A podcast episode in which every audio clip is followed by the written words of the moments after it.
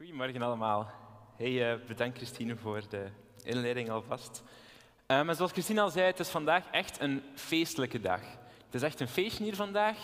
In de eerste plaats omdat jullie allemaal zijn. In de tweede plaats omdat het um, end of summer party is. We gaan straks na de dienst ook nog hamburgers eten en spelletjes spelen. En er zijn dingen voor de kinderen ook en zo. Dus het is echt feest vandaag. En in de derde plaats ook, hè, omdat um, Rosie en ik gaan uh, verhuizen vandaag, zoals Christine ook al zei. We hebben een tijdje geleden een huis gekocht en vanavond gaan we er voor het eerst in. Dus er staat nog een drukke dag um, voor, de, voor de boeg. Uh, maar dat is wel ook een reden om uh, blij te zijn, want um, we waren vrijdag al in ons nieuwe huis. Eventjes om al een paar dingen af te zetten. En het voelt echt aan als een, een, grote zegen. We zijn zo dankbaar. Uh, we kunnen het eigenlijk nog niet echt geloven. Dus we kijken er enorm naar uit om daar te gaan wonen. Ik heb ook een fotootje meegenomen.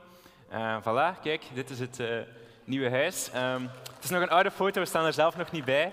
We zijn dat vergeten te nemen. Uh, het is nog de auto van de vorige mensen en zo, het komt van de imo-site.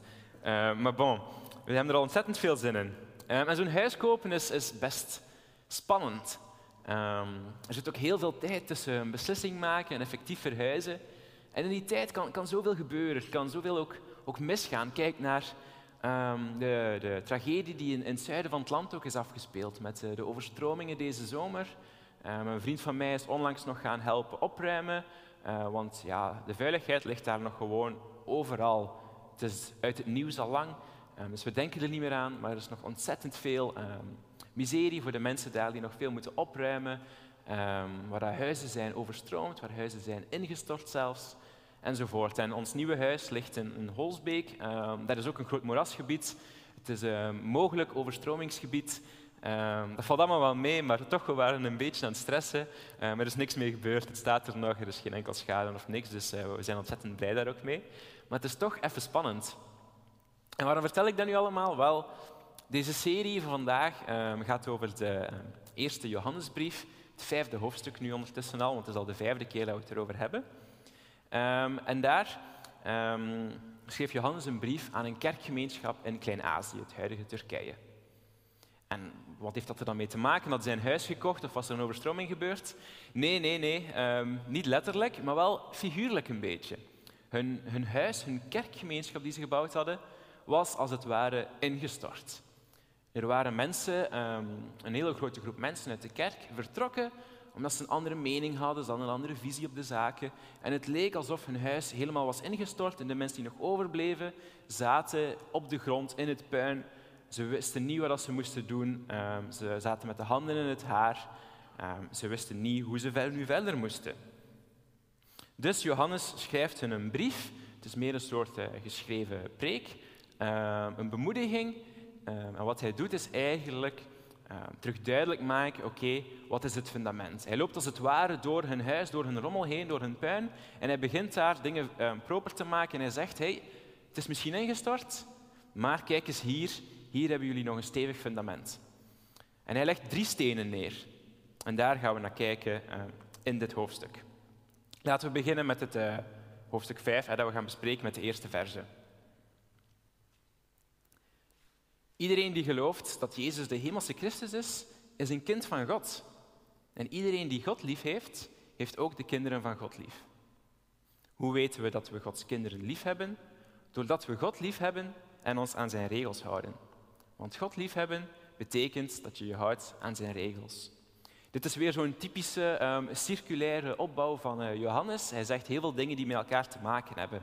En hier geeft hij drie dingen. Hij zegt God liefhebben, is ook anderen liefhebben.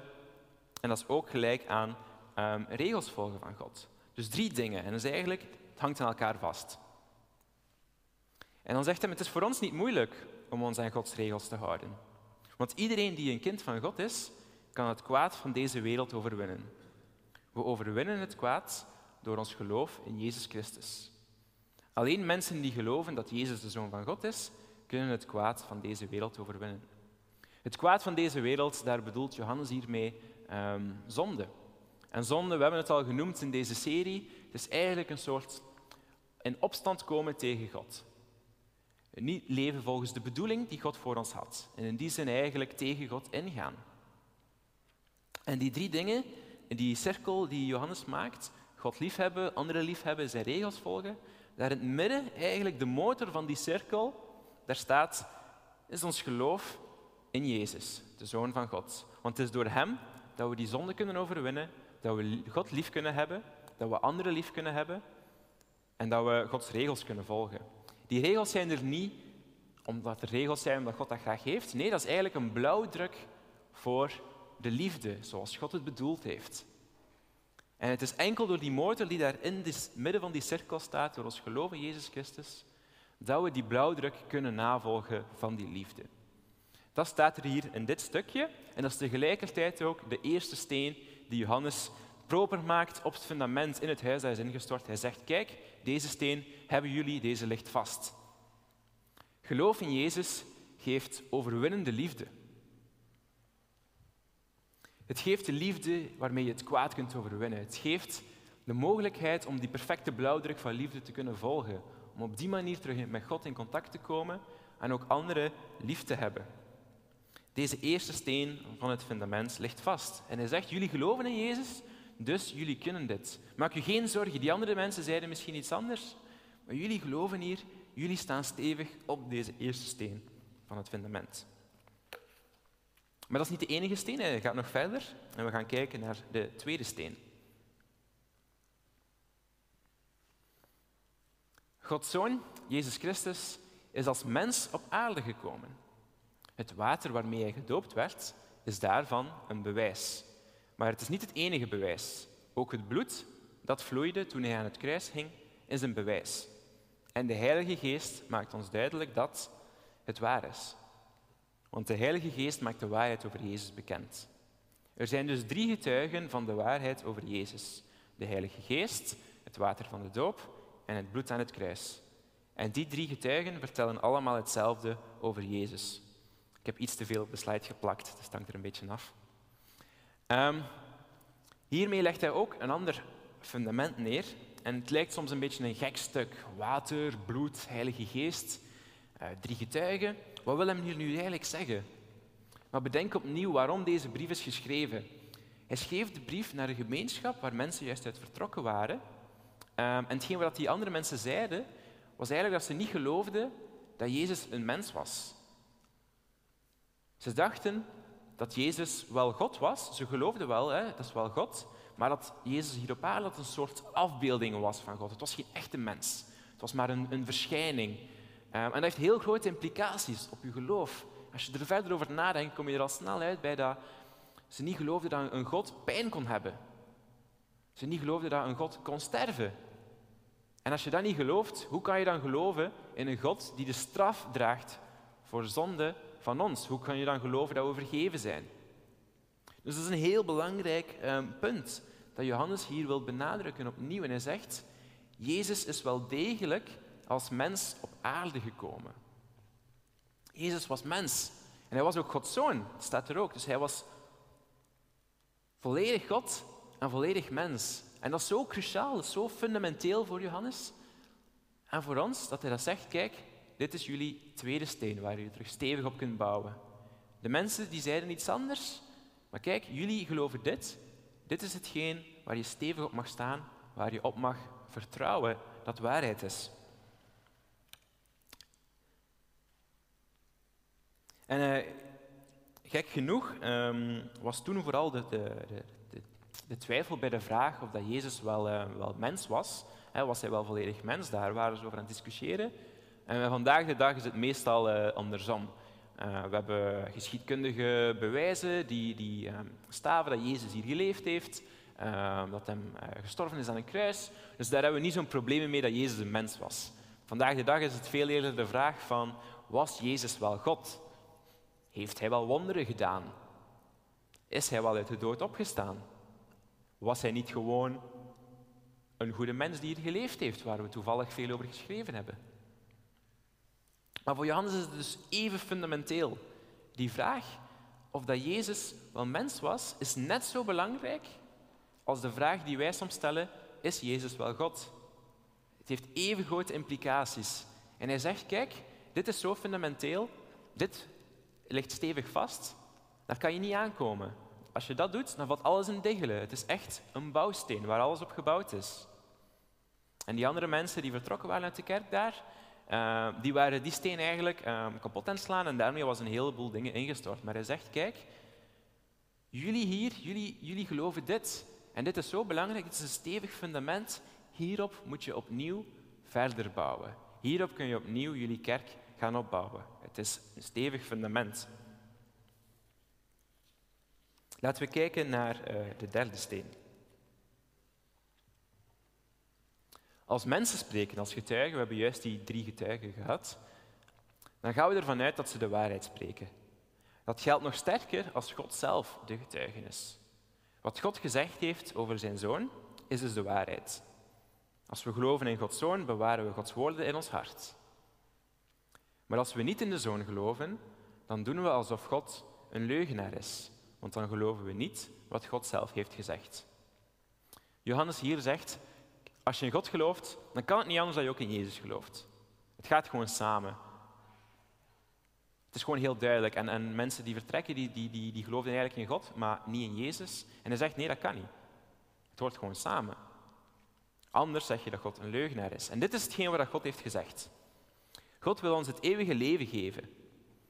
En we krijgen dat eeuwige leven door zijn zoon. Iedereen die verbonden blijft met de zoon, krijgt het eeuwige leven. Maar wie niet verbonden blijft met de zoon, krijgt het eeuwige leven niet. Deze brief heb ik geschreven om jullie te laten weten dat jullie het eeuwige leven hebben. Want jullie geloven in de Zoon van God. Als we bidden, mogen we vol vertrouwen zijn, want God luistert naar ons als wij Hem iets vragen dat past bij Zijn wil. We weten dus dat God naar ons luistert als wij Hem iets vragen.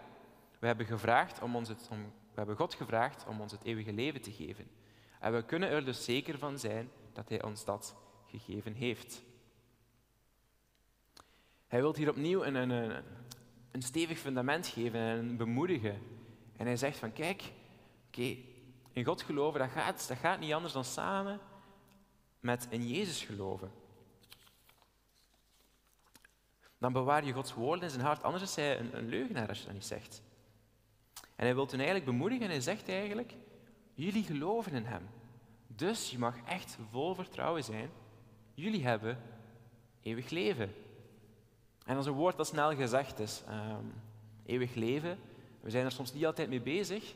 Uh, maar uiteindelijk is het, eh, in, een periode in je leven, is het vaak een belangrijke vraag. Wat gebeurt er hier na, het leven? En het is echt gewoon een cadeautje, want hij zegt, geloof in de Zoon van God en dan krijg je eeuwig leven. En jullie doen dat, dus je mag erop vertrouwen, je mag zeker zijn. Ook al gaan andere mensen tegen je in. Die andere mensen die zeiden, we hebben een andere manier om bij God te komen. Het is niet door Jezus.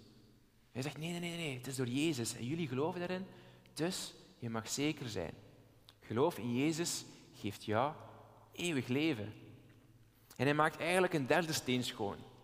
Ze zitten in het puin, ze waren rond aan het kijken, maar ondertussen ligt er al een vloer stevig klaar en, en is er weer duidelijk van, oké, we kunnen misschien wel weer verder. We moeten misschien niet kijken naar de muren die kapot zijn en de tak die is ingestort. Maar misschien moeten we kijken naar de vloer die hier stevig ligt. En dat doet Johannes hier. En hij zegt met deze drie stenen van, jullie hebben eeuwig leven, want jullie geloven in de Zoon van God. Jullie geloven in Jezus, die God was en ook mens is en daardoor ons kon vergeven. En jullie geloven in Jezus, dus jullie krijgen overwinnende liefde Liefde om je eigen zonde te overkomen. Liefde om anderen lief te hebben. En liefde om God oprecht lief te hebben. En, en heilig te zijn en bij Hem te mogen komen. Deze drie fundamenten geeft Johannes terug mee en maakt hem eigenlijk proper en lijnt hij eigenlijk weer mooi af, zodat ze weer kunnen kijken naar daar en eigenlijk terug hoop kunnen hebben. En hoop kunnen hebben om een kerk opnieuw op te bouwen en zeker te zijn waar ze in geloven. En dit is vandaag ook nog relevant, zo'n stevig fundament. Want uh, misschien lijkt jouw huis, jouw geloof, ook soms wel wat te wankelen. Misschien zijn er ook soms uh, een dak dat lekt of um, een paar dakpannen weggewaaid of misschien wel een muur ingestort. En dan, dan kan je soms um, in het as gaan zitten en eigenlijk niet goed weten meer wat je aan het doen bent. En eigenlijk heel, heel hard gaan, gaan twijfelen, omdat je niet meer weet, waar geloof ik nu eigenlijk in? Dan lijkt het of dat die muren zijn ingestort. En dan helpt, mij persoonlijk helpt het in zo'n situatie dan heel hard om gewoon even terug, terug te gaan naar de basics. Terug te gaan naar het fundament van dat we geloven. En, en deze drie dingen zijn, zijn zo de, de basis van het geloof. En we hebben het misschien al vaak gehoord, maar het is zo fundamenteel. Daarop bouwen we de rest. En soms twijfel ik over bepaalde details, of hoe zat dat dan nu precies theologisch in En dan is dat toch wel moeilijk en dan worstel ik daarmee. En op zo'n moment is het heel, heel fijn om gewoon even terug te kijken naar de basis, naar de fundamentele dingen die daar liggen. Van hé, hey, ik geloof in Jezus en Jezus geeft mij eeuwig leven. Ik geloof in Jezus en Jezus geeft mij overwinnende liefde. Ik geloof in Jezus die mens is geworden zodat Hij mij kon vergeven. En dan sta ik weer stevig met mijn voeten op de grond. En oké, misschien lekt mijn dag nog, misschien is mijn muur nog ingestort. Maar ik kan er weer tegenaan. Ik weet weer, dat is de basis en de rest, dat is moeilijk, dat is oké. Daar worstelen we elke dag mee. Maar we kunnen verder, want mijn voeten staan stevig. En na deze drie stukjes um, gaat Johannes nog even verder. Het hoofdstuk is nog niet gedaan. Hij doet nog een oproep om voor anderen te bidden. Om voor andere gelovigen te bidden als ze fouten maken. Als je ziet dat een andere gelovige zondigt, moet je voor hem bidden. Ook zo'n cruciale oproep. Het raakt mij al als je, als je dit hoort. Vaak wat er gebeurt als je iemand anders een fout ziet maken. Heel snel um, heb je soort, ja, kijk je al op een ander neer of heb je een veroordelende houding. En, en het is meestal niet mijn eerste reactie om, om, om te bidden voor iemand anders. En, en dit is zo'n belangrijke les al. En als Alive, een van de waarden in de kerk is, onze eerste reactie is bidden. Ook voor anderen. Dus vind ik al een heel belangrijke les die, die Johannes hier meegeeft. Van bid voor anderen. En dan gaat hij verder en dan komt er nog even een moeilijk stukje ook wel. Zo zorg je ervoor dat hij het eeuwige leven niet verliest. Dat geldt zolang het om een gewone zonde gaat. Maar niet als het om een zonde gaat waardoor iemand in de macht van de dood komt. Voor zo iemand hoef je niet te bidden. Want alle verkeerde daden zijn zonden, maar je komt niet door elke zonde in de macht van de dood. En dat is zo'n moeilijk stukje, um, waar ik eigenlijk ook wel mee worstel. Ik weet het eigenlijk niet goed. Wat betekent het nu allemaal? Ik heb er wat onderzoek over gedaan, uh, maar ik ben er nog niet helemaal uit. Ik heb er nog niet helemaal iets, een, een bevredigend antwoord daarop. Um, met mijn beste mogelijkheden heb ik het stukje proberen te begrijpen en in de context te plaatsen. En waarschijnlijk heeft Johannes het hier over um, opnieuw de mensen die uit de kerk zijn vertrokken. Die um, eigenlijk het, het, fundament aan diggelen hadden geslagen. En hij zegt van ja, kijk, mensen kunnen fouten maken, moet er zeker voor bidden. Um, maar misschien is deze zon die tot de dood leidt, wel dat fundament aan diggelen slagen. Want hij zegt eigenlijk, Jezus geeft je eeuwig leven. Dat is eh, een van de grote stenen. Dus dat leidt tot het leven. Maar iets dat er dan tegenin gaat, leidt misschien wel tot de macht van de dood. Ik weet het niet zo goed, ik ga er ook geen bevredigend antwoord op geven. Ik heb dat ook niet gevonden. Ik worstel er zelf ook mee. Uh, maar dat is oké. Weet je, um, als je er nog verder over wilt praten, kom gerust na de, de, dienst even bij mij of bij Christine of Janiek en we gaan erover verder. We gaan eigenlijk samen ermee worstelen. Uh, maar dit is ook niet het belangrijkste stukje. Johannes heeft net dat fundament neergelegd en ik zei al, het mij helpt om stevig te staan als ik worstel met iets of als ik twijfel. En dit is net zo'n stukje. Direct erachter heb ik het direct alweer moeilijk. En was ik al bij de, bij de preek gisteren aan het voorbereiden van wat moet ik hier nu mee? Ik weet het al niet meer. God help mij. En dat is eigenlijk net hetgene wat Johannes hier heeft opgebouwd. Hij zegt, kijk, als je het niet meer weet, als je andere dingen hoort, het is oké. Ga terug naar je fundament. Jezus Christus. Dus dat wil ik ook gewoon meegeven van Worstel ermee. Worstel met dingen, moeilijke stukjes zoals dit. Of met andere zaken in jouw leven waar je op dit moment mee worstelt. Dat is oké. Betrek God erbij, maar weet dat je stevig staat op zijn fundament, op zijn zoon. En dan wil ik eigenlijk uh, afsluiten. Ah nee, wacht. Even kijken. Oh, nog één stukje. Na dat stukje um, sluit Johannes zijn brief nog af met een soort uh, samenvatting van alles, waar hij nog eens dat fundament uh, benadrukt. Uh, waar eigenlijk de samenvatting van die drie fundamenten nog eens in terugkomt. Hij zegt hier, we weten dat God zo naar de wereld gekomen is. Hij is mens geworden hier op aarde. Hij heeft ons de ware God van dichtbij leren kennen. We zijn verbonden met de ware God Omdat we verbonden zijn met zijn Zoon Jezus Christus. Hij is de ware God. Alleen bij Hem is het eeuwige leven. Zie je Johannes hier, hij maakt geen onderscheid meer tussen, tussen Jezus en God. Het gaat hier direct over. Hij is de ware God, alleen bij Hem is het eeuwige leven. Gods Zoon is naar de wereld gekomen, maar Gods Zoon is ook God. Hij is dus volledig God en volledig mens. En omdat Hij de verbinding terug herstelt, kan Hij het eeuwige leven geven. Dat is opnieuw dat fundament dat Hem neerlegt, nog eens bevestigd van op het einde van de brief. Kijk, dit is waar jullie voor staan. Ga nu verder en bouw nu verder aan de kerk en aan je eigen geloof.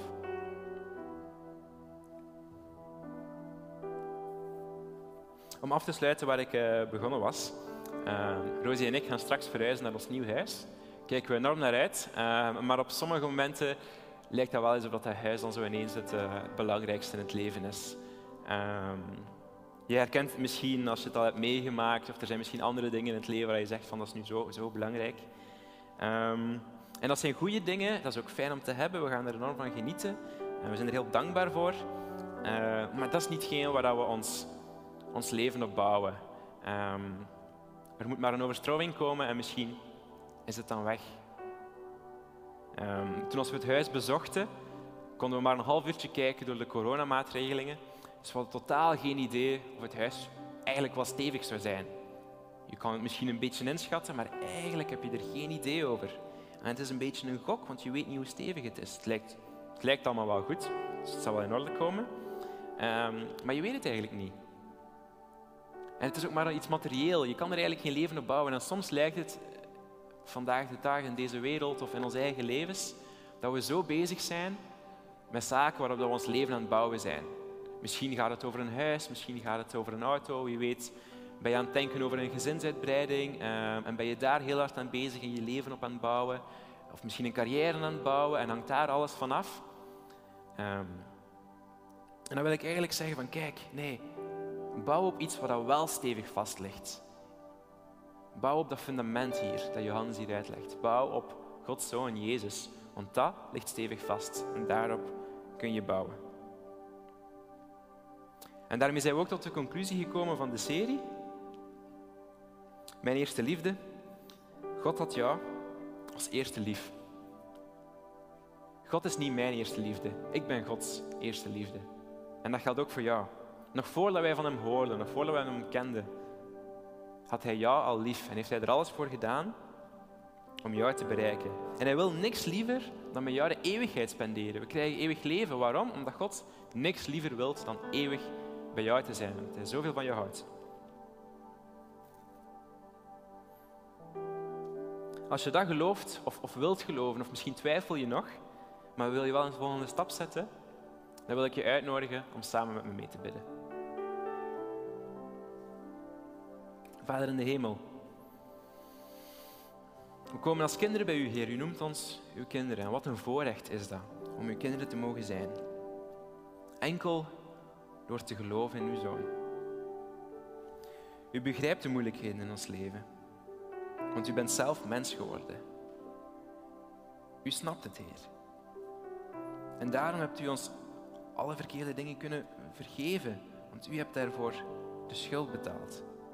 En Heer, u maakt ons helemaal heilig, helemaal proper. En u geeft ons zelfs eeuwig leven.